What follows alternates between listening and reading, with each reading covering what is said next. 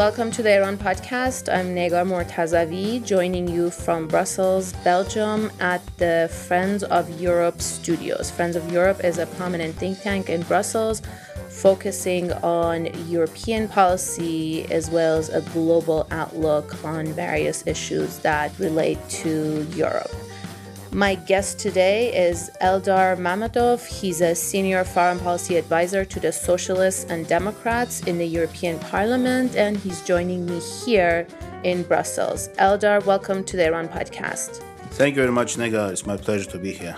It's a pleasure to talk to you. So, Eldar, first let's talk about your portfolio in the European Parliament, what you work on. I know, I know you're a senior foreign policy advisor. You do a lot of work on Iran and other countries in the region and beyond the Middle East. Talk about your portfolio briefly and what you focus on, including Iran policy. Well, uh, I work for Affairs Committee, uh, advising my Socialists and Democrats uh, group. So it's uh, something akin to the staffers that you have uh, in the US Congress attached to one of the two political parties. We have more. So I work for the second largest uh, political bloc in the European Parliament, which is uh, Social Democrats, which is roughly like your Democratic Party. And my job consists in advising the members of the European Parliament uh, on policies and positions to take uh, with a particular focus on Iran and Persian Gulf countries and Middle East uh, more broadly.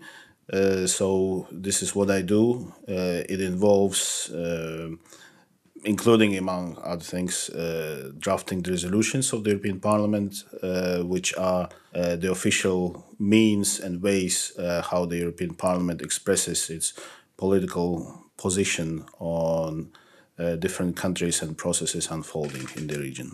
And Eldar, I know you focus a lot on Iranian politics and also on how Iran's foreign policy, regional policy impacts Europe, as well as Washington's policy towards Iran. I know you've been to Iran a number of times. Talk about your experience with Iran policy and how the European Parliament looks at that country.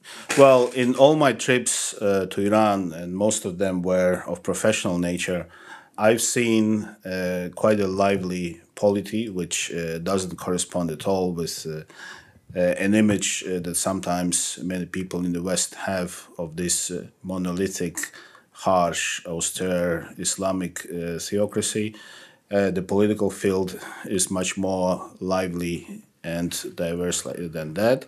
And essentially, um, what I understood in my trips is that Iran uh, has politics, and that may sound uh, trivial, but uh, for many people uh, in the West, it indeed uh, would come um, as a discovery. It's not a system where uh, one guy on the top, the supreme leader, decides on everything. It's a system with competing political forces, each of them vying for advantage at the expense of the other. So essentially, it's uh, much more uh, helpful, I think, uh, uh for understanding Iran to see its politics uh, much in the way we see it also in our countries. You have right wing, uh, you have left wing, you have reformists, you have conservatives, and even if these terms are not quite as defined in the Iranian context as they are in the European one, they still exist, and I think that's lens and a frame through which uh, we have to um, uh, analyze and with which we have to approach the Iranian politics. I'm glad you mentioned the competing um, political factions in Iran. As you're saying, it's not something that's understood very much in the West, more so in the US than in Europe. At least in Europe, you have politicians, diplomats who travel to the country. There's diplomatic presence by most European countries in Iran. The United States doesn't even have that. So um, it's more of this distance image of Iran. And speaking of these uh, competing political factions, we just saw um, the Iranian presidential election happened in June, and it's actually the change of administration. So it was the end of the second term of Hassan Rouhani, second and final term. And there's a new president, a hardliner, who's basically from the opposition um, side, opposite side of the political st- spectrum to Hassan Rouhani. And we are, we have started to see change, and we are going to see change in Iran's um, political direction under this new hardline administration, which is going to look very different from the moderate years of Hassan Rouhani. Talk about your experience with these um, competing political factions in Iran. I know you've had encounters and engagements with the moderates as well as the hardliners, and how you see the years ahead. Um, changing, especially in respect to Iran's policy towards the West Europe as well as the United States, how you see that changing under the new hardline administration from your past experiences. Well, I think what we what we've seen with the previous administration was indeed uh, a willingness and openness to engage with the West, uh, and uh, we saw it, uh, we've seen it uh, with the conclusion of JCPOA. Uh, there were also talks about um, regional engagement. Uh, there are a lot of uh, questions and a lot of um, uh, concerns about what we in the West call Iran's regional activities, but there was certain willingness from um, Rouhani Zarif administration to engage on those talks as well. Obviously, uh, the unfortunate experience with the JCPOA um, removed um, let's say, political capital uh, from that uh, faction in Iranian politics. And this is uh, something that has been severely underestimated in the West. Uh, as I said, uh, despite the expertise that we have and diplomatic presence uh, that we have on the ground, the policy very much was based on the assumption that the regime is uh, monolithic. There is a supreme leader uh, who takes all the final decisions, and he's a hardliner. So uh, I personally think that uh, we could and should have done more in Europe to help the moderates, uh, the reformist camp in Iran to supply them with the arguments of why engagement with the West uh, is worthwhile. Uh, when it comes uh, to the hardliners, um, I think we should also not simplify that camp. there are lots of shades of the hardliners, and uh, some of these hardliners, if you listen to them and if you analyze what they say, uh, they actually could be called Iranian uh, analogs of realists, of um, adherents and practitioners of realpolitik. Um, basically, I do not see them, uh, uh, at least part of them, uh, opposed to any dealings with the West and even with the United States uh, based on, on ideology. Uh, there is, of course, part of those who are ideologically opposed, uh, but it's not all of the hardliners who are ideologically opposed. There are those who, at least my impression is that, who are ready to deal with the West, uh, but on their terms. And unfortunately, uh, the very painful experience with the Trump administration uh, gave them the reason. Um, what we now see around uh, the nuclear file, the delays in negotiations, uh, actually, it's not a sign of some irrational uh, obstinacy on the Iranian side. I think what it shows is that Iranian calculus now is that dealing with the West and coming to JCPOA has a did not lift uh, any sanctions in a meaningful way. B uh, has removed uh, the nuclear program uh, that they, in their way of thinking, uh, see as a uh, leverage for Iran. So for them, this is a lose-lose situation, and I think ultimately this is more a realpolitik kind of uh, analysis than purely ideological, which also means uh, that um, a solution or some kind of accommodation could probably also be found with this more uh, conservative hardline administration.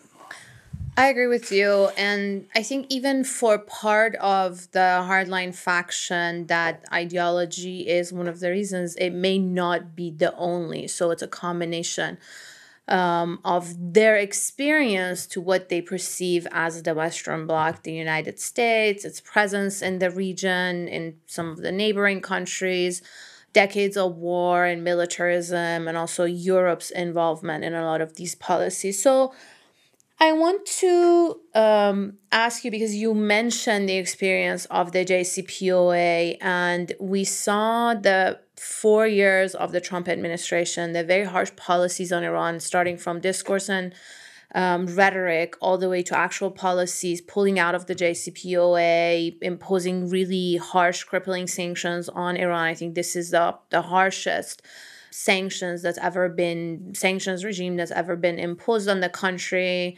Um, now that's been combined with COVID, which is also a very uh, serious economic uh, strain on the country. There's also a lot of domestic mismanagement and corruption combined with all of these issues. So I want you to talk about the Trump years and how US policy impacted what many of us saw in the JCPOA and in the Obama uh, policy as a new door that was opening for better engagement and better diplomacy and a peaceful resolution of issues with Iran.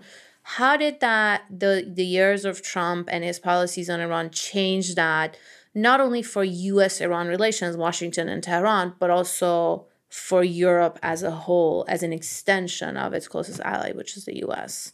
Well, what uh, Trump's years uh, showed was unfortunately that um, the EU uh, is not uh, capable of throwing its weight uh, around in international affairs to the extent that its economic and demographic weight would warrant and that was a very crude awakening for most Europeans. Um, on political level, as you will recall, uh, there were lots of statements uh, in support of JCPOA. There was even an attempt to establish a kind of trade mechanism, a special mechanism that would bypass uh, the American sanctions and allow for legitimate trade with Iran, called INSTEX. Uh, nothing came out of it. So the political will was there. I would not agree with those who claim that Europe uh, from the beginning was uh, in agreement with uh, Trump's action and just tried sort of disguise uh, um, that situation with some rhetoric. That's very far from uh, from truth. And also the fact that uh, the EU members, European members of the UN Security Council, they blocked the snapback, which the Trump administration tried to impose, uh, also proves that point. Towards However, the end of the Trump administration. Yes, but but it was consistent also with the positions that have been uh, taken uh, throughout that period. Mm. the problem is that the capacities of the European Union have proved to be inadequate in shielding uh, and reassuring the European businesses uh, in doing business uh, in Iran. And that, again, partially is due to dollars and the U.S. financial system uh, system's predominant position in the world markets. Uh, also, partly the governments probably could have done more in informing European businesses uh, about the legal framework of operating in Iran. There was uh, a lot of confusion as far as the sanctions were concerned. The US sanctions, unilateral extraterritorial US sanctions, uh, were often confused uh, with the UN sanctions, which are of uh, obligatory compliance uh, to all uh, member states of the UN.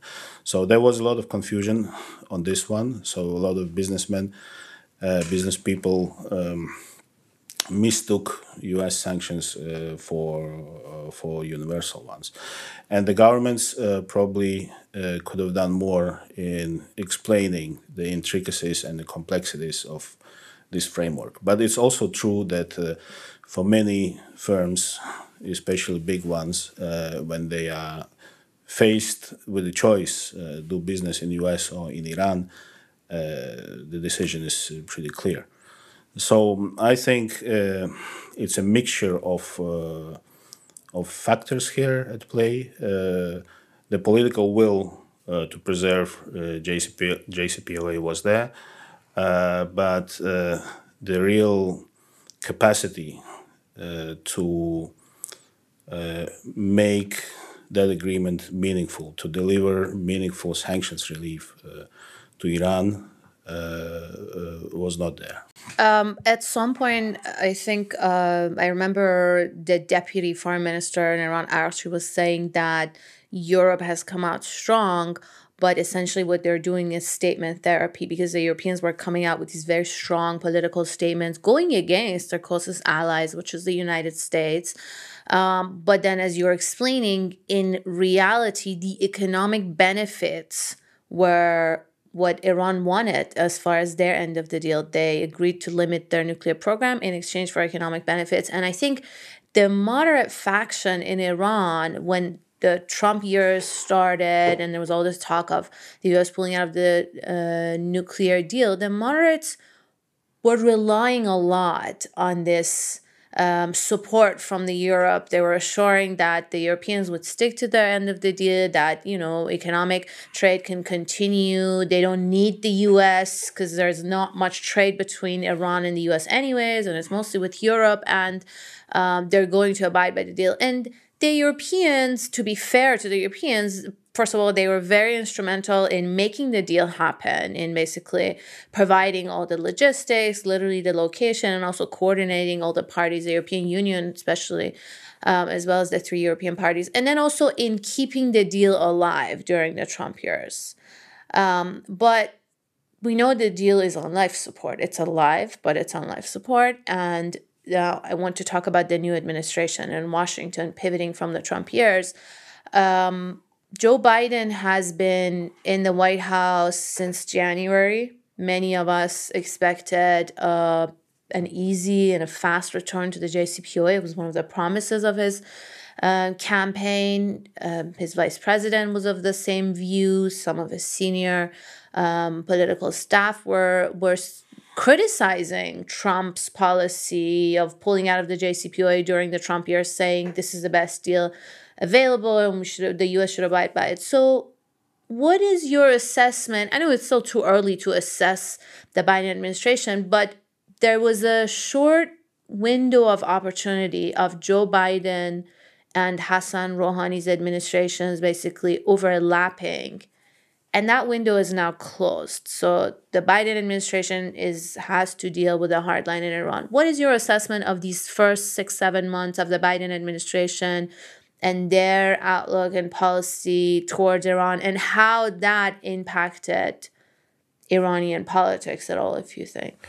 Well, I think what the experience of Biden administration shows is that uh, the enmity to Iran is so deeply ingrained, uh, is so institutionalized in the American system uh, that it is uh, probably easier for him, uh, despite uh, all the criticism that's heaped on him right now, it's easier for him to withdraw troops to Afghan- from Afghanistan, and uh, uh, which leads to to a Taliban takeover, than to come back to the agreement with Iran. So to an agreement which was made by the Obama exactly. Biden administration. Even, even more so. That that only reinforces my point. So the the the the scale and the entrenchment of the of the institutional enmity uh, to to Iran uh, seems to be uh, quite overwhelming in the American system. That's what I see, and I also uh, perceive that um, uh, the administration. Um, was uh, to some extent under the influence of the school of thought that uh, there was no need to rush uh, to, to negotiations with Iran because Iran was uh, anyway in a weak position and therefore the sanctions that were imposed uh, by Trump could be used as a leverage to extract uh, more concessions from Iran, not only on the nuclear issue, but also on ballistic missiles, on regional policies and so on and so forth. And this, uh, despite the fact that uh, Iranian officials, those who really wanted that deal to, to be resuscitated, um, uh, were warning clearly about the changing political mood in Tehran. And actually, you didn't even need to listen from them uh, to see that on your own. The parliamentary elections in 2019. The parliament was in 2020. They, they, they already were uh, quite a strong signal of where the wind is blowing. And I remember that uh, Javad Zarif uh, spoke here at the European Policy Center, it was mid March, uh, and his warning was uh, pretty explicit, pretty, pretty, extraordinary. He clearly said that uh, uh, the change of administration in Iran would complicate talks. He did not say necessarily that it would uh, kill them for good. But uh, the warning was there, and somehow uh, these warnings were not heeded as they should have been, neither in the US nor in the EU, I'm afraid. EU member states, especially. So it was mostly seen as uh, some kind of blackmail or some kind of political game uh, by the reformist faction. Uh, but I think it was a big mistake not to take those warnings at face value.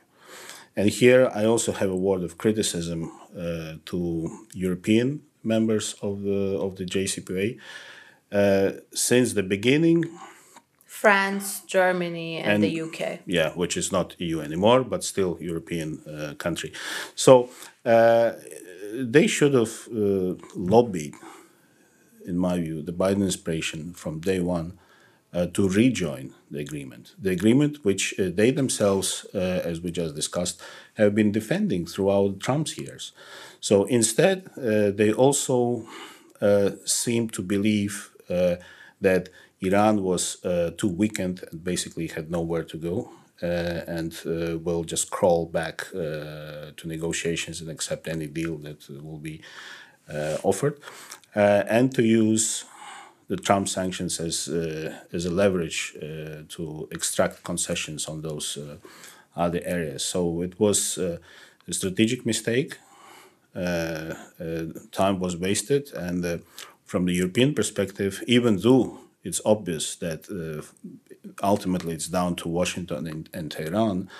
Uh, from European perspective, uh, we definitely did not do all we uh, could have done. And uh, at some points, uh, as Europeans, we were just outright unhelpful when, for example, there was an attempt to table a censure resolution at the board of governors of the International Atomic Energy Agency, which now uh, again is being discussed, but that was uh, back in uh, March, I think. And then it was the US that basically said that no, let's give diplomacy a chance. But it's important to remember it was mostly Britain and France who were pushing for it, and now they're pushing again. It's interesting that you mentioned the UK and France because I remember during the JCPOA negotiations in Vienna, which I was also covering, there was usually this last minute push from a more strict side by France. And I feel like there's a little bit of that deja vu that now that the administration in Washington has changed and the Europeans are sort of confident that Washington wants diplomacy, there's no more Trump and not a serious threat of war or military conflict, that they maybe take a tougher stance on this Iran issue. What is your assessment? Why would uh, they try to create these hurdles um, once the Biden administration comes in? Well, I think what's uh, what's going on here is that uh, both UK and France uh, they very they made it very clear that their priority in the area in the in the region are relations with uh, Persian Gulf monarchies such as Saudi Arabia and United Arab Emirates, uh, first of all. why is that? Obviously arms sales is uh, a big part of it. And uh, now, with um, uh, what is seen and perhaps overinterpreted as US disengagement from the region, uh, the perception was uh, exacerbated by uh, American withdrawal from Afghanistan. So Uh, this is uh, interpreted in some circles in, in Europe, in London and Paris, uh, as a sign uh, that um, a kind of void is being uh, created uh, in the region. And that it follows from that that UK and France have to fill it in um, and throw their strategic and diplomatic weight behind the uh, those Persian Gulf monarchies that I mentioned. So um, this is uh, therefore uh, this tougher line on Iran is uh, partly, uh, I think, a message uh, to those countries, a message to their allies in the Middle East and Persian Gulf that they are squarely behind them and that they share their overall diplomatic and strategic view in the region. Uh, it also, of course, has an important um, trade and business component, uh, including arms sales, uh, just as I mentioned. Uh, but it also, indeed, um, signals um, the um, willingness of these countries to play a kind of more muscular, uh, tougher, hard power role uh, in the region. So, to what extent they will be successful, and to what extent uh, their real weight, uh, as opposed to, to the desired one, uh, will uh, justify those ambitions, uh, of course, is to be seen. Uh, but those ambitions are definitely there, and I think that's the main reason which explains their sort of tougher posturing towards Iran. I'm glad you mentioned some of the Arab countries of the Persian Gulf Saudi Arabia, UAE, close US allies, and then there's also Israel. So these US allies in the region were very much and vocally opposed to the JCPOA during the Obama years. Former Israeli Prime Minister Bibi Netanyahu publicly tried to sabotage it with his famous speech in Congress, a lot of lobbying behind the scenes. Nevertheless, they couldn't stop the JCPOA from happening during the Obama years in the Trump years, they had more pull in the White House, and also Trump policy towards Iran was very much in line with what these countries wanted.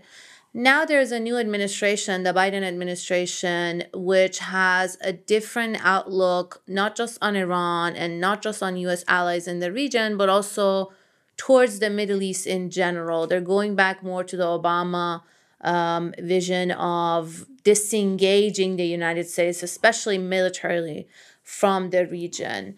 There's also a new government in Israel, so there's some kind of change happening there. How do you see all of this, the changes in the region, especially in Israel, among other US allies, this change of administration in Washington affecting Iran and Europe diplomacy, basically this engagement with uh, bringing all of these um, countries into factor? Well, I think when it comes uh, specifically to Israel, uh, there is um, very special sensitivity towards that question in Europe, and uh, I know that. Um, uh, our Iranian friends sometimes uh, quite simplistically uh, dismiss it as merely some kind of uh, uh, lobby activity that is directed against them.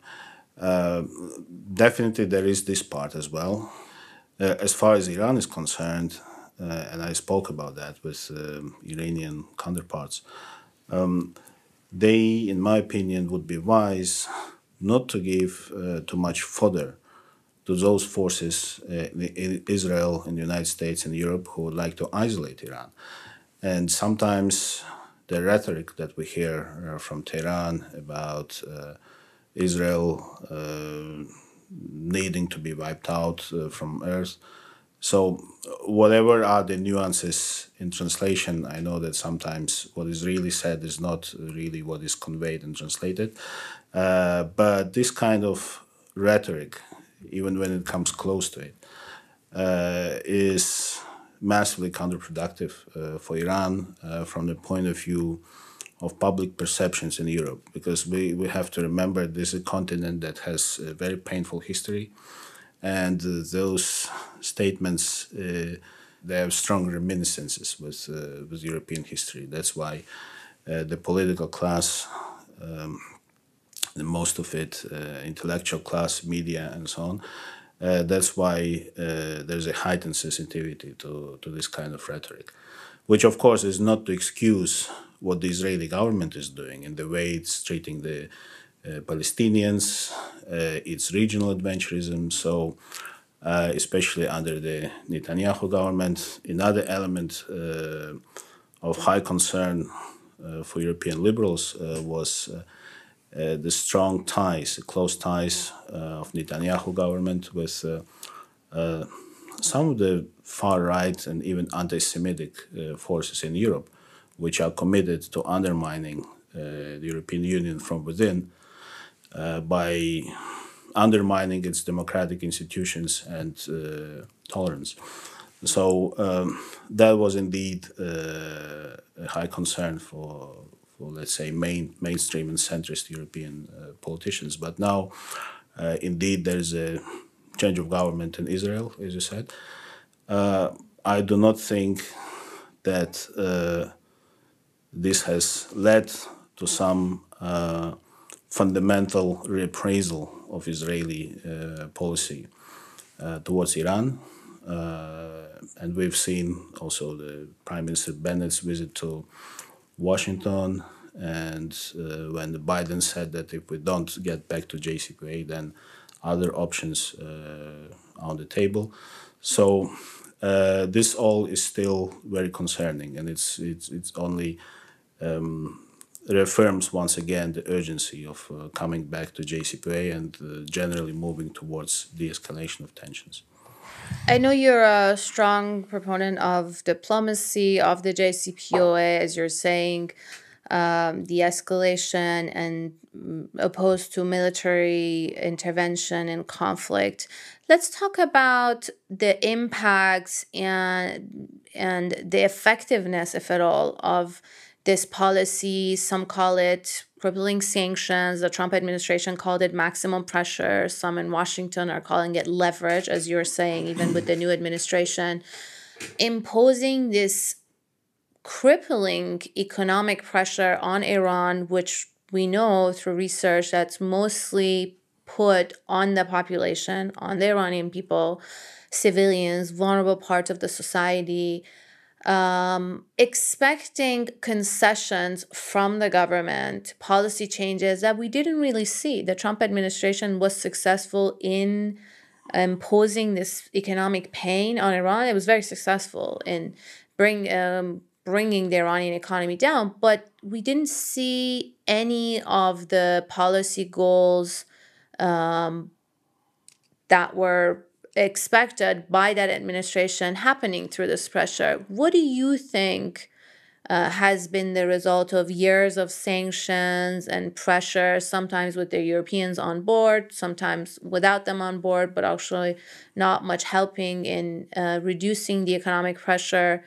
Um, on the population because and i also want to bring in this um, issue of afghanistan as you correctly mentioned now um, Iran is dealing with a high number of Afghan refugees. And we know it's documented that sanctions also put a lot of constraints on the country as well as the population and the refugees and even the international organizations who do work with the refugees. All of these um, are sort of a big picture that matter for Europe um, as a matter of policy and also as a matter of uh, their own uh, internal uh, domestic politics. Talk about what you think has been the result of these years of sort of sanctions and um, escalatory, tough policies towards Iran. Well, I will divide my answer in two parts, if you don't mind. First on sanctions, and then you brought in Afghanistan, very appropriately so. When it comes to the effects of sanctions, I think there is. Uh, one uh, fundamental error of judgment uh, that you can see in many Western think tanks uh, and um, uh, media analysis uh, when it comes to assessing the sanctions. So, when you say that sanctions uh, have an effect, and when think, think tanks and media say so and so on, it's true, they do have an effect on the population. But did they manage, did they achieve any substantial change uh, in Iranian foreign policy? The answer is flat no.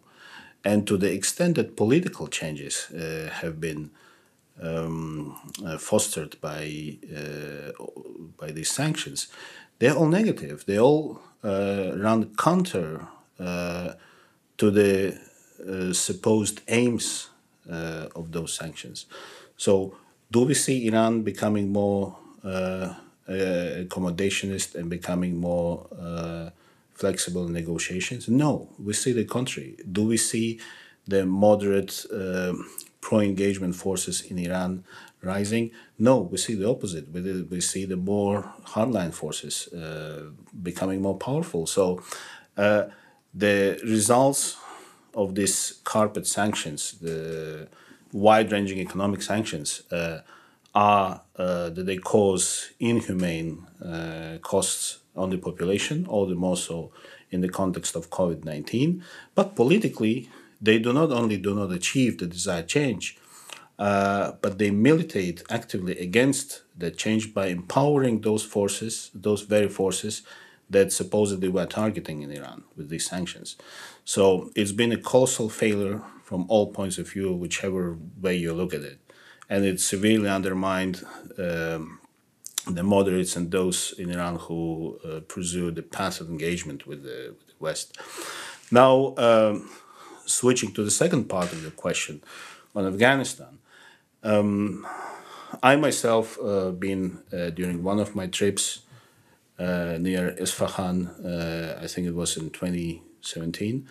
Uh, we visited the the school where Afghan children, children of Afghan uh, refugees, are taught, and it's often underappreciated to what extent the Iranian government uh, made efforts uh, to integrate those people. And we're talking uh, about quite big numbers. Uh, I think there are, uh, at the minimum, some 3 million Afghan refugees, both officially registered and non registered.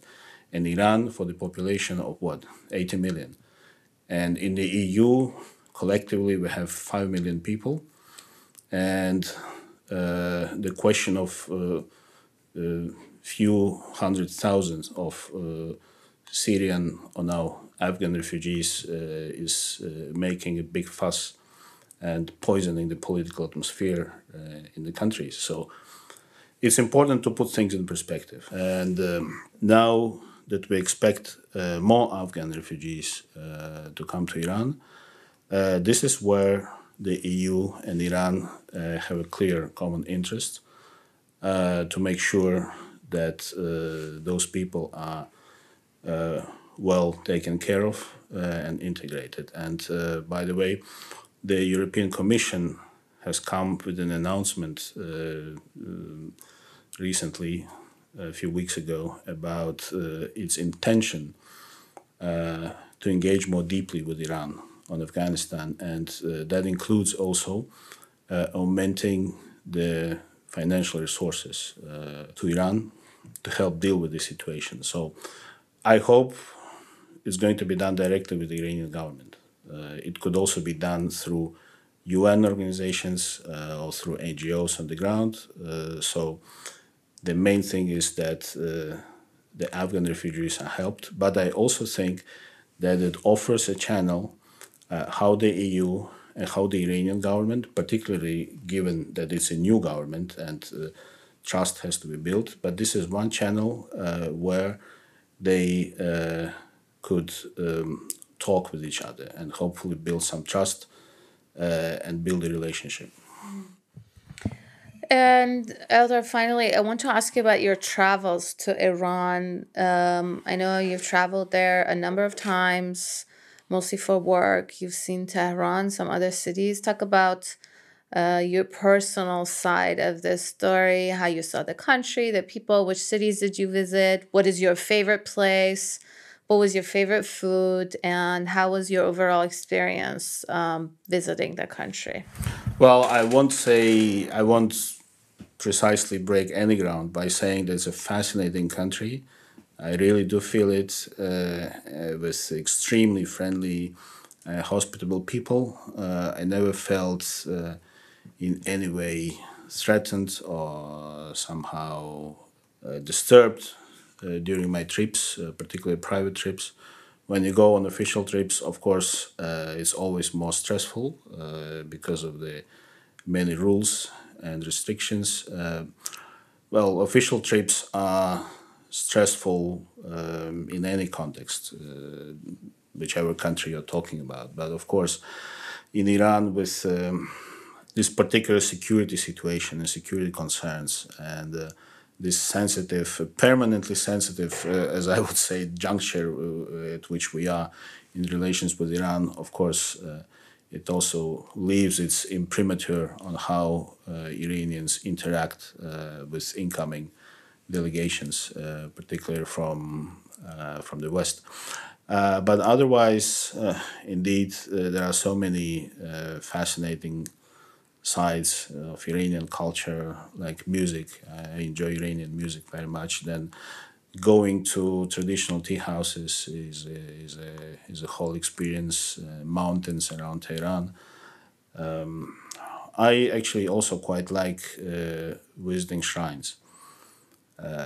these are the places where you really can wander around completely undisturbed uh, and uh, contrary to that uh, image of oppressive Islam that sometimes is propagated in the media. Um, you actually don't feel that uh, when you're in Iran. Of course, I'm a man, and for a woman, it could be different. I, I, I concede that. Uh, but since you're asking about my personal experiences, sure. then uh, then I'm sharing my experiences. And when it comes uh, to the places, uh, I've been obviously many times in Tehran, uh, also in Isfahan and Qom, in Kashan, in Tabriz, Ardabil, Shiraz. All of those are wonderful places. Isfahan probably aesthetically and culturally the richest one. But I also like Tehran uh, with its uh, drive, with its mad uh, traffic, with its cafes, arts galleries. So there's a quite lively scene there. also, a number of churches that that are open and that operate in Iran uh, completely undisturbed. For example, there's this uh, Armenian cathedral at the center of Tehran, uh, which uh, operates uh, with total normality. And yet, when you compare it with neighboring countries, with other countries in the region, you don't see that necessarily. And of course, the synagogues as well. We visited the synagogue in Isfahan. So, yeah, and then in Qom, of course, uh, it was also uh, quite interesting to visit the University of Religions and then uh, being taken to the library in Qom, which is supposedly the center of uh, uh, religious orthodoxy. Uh, but you find there the books uh, on sexuality, uh, on liberalism, the works of John Locke, then the, the treatise on Japanese sexu- sexuality, just as an example. Uh, you have uh, Bibles there. Uh, you have works on Christianity, on, on Judaism.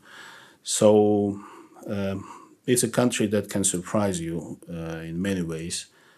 It's much more diverse, much more lively um, country that um, we often perceive in the in the West. Uh, so in this sense, it was uh, uh, massively uh, rewarding uh, to be able to, to visit it and to know it. And what was your favorite food? Well, I, I, think there is not much competition uh, to be made to uh, kubide kebab. All right. Well, on that note, Eldar, it's also raining here in Brussels. Again, we're at the studios of the Friends of Europe, a prominent think tank based here in Belgium. And I want to thank you for joining the Iran podcast. Thank you, Negar. It was a real pleasure for me. That was Eldar Mamedov, a senior foreign policy advisor to the Socialists and Democrats in the European Parliament. And thank you for listening to another episode of the Iran podcast. Don't forget to subscribe to us on your favorite podcast app and follow us on Twitter at Iran Podcast. You can also support us by going to anchor.fm slash the Iran Podcast. Until next time, goodbye.